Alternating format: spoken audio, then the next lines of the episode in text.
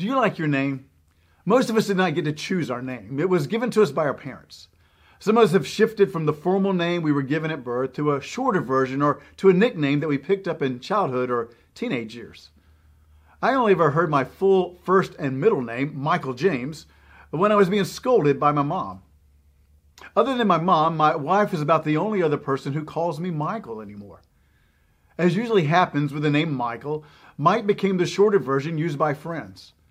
For some people, their friends gave them a name that stuck, yet in no way resembled their given name. For example, I have friends who go by nicknames such as Scooter, Red, and Pee Wee.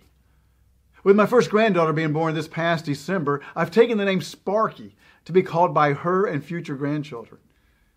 The name that others call us usually reveals the closeness of that relationship. Whenever I'm called Mr. Day, I quickly note that the person most likely doesn't know me very well. Have you ever thought about how you refer to God and what that may communicate about your relationship with the creator of the universe? When Jesus taught his disciples to pray, he instructed them to refer to God as Father.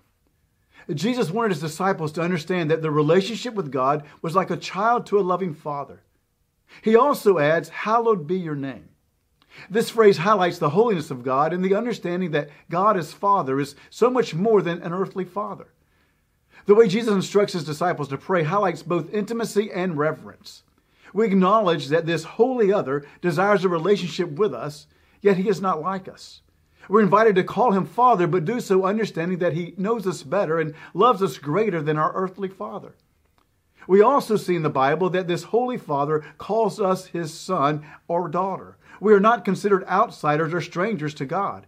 He sees us as part of his family, his offspring. We're drawn even closer in this relationship with Him. This name reveals a love for us that sees beyond our disappointments and failures.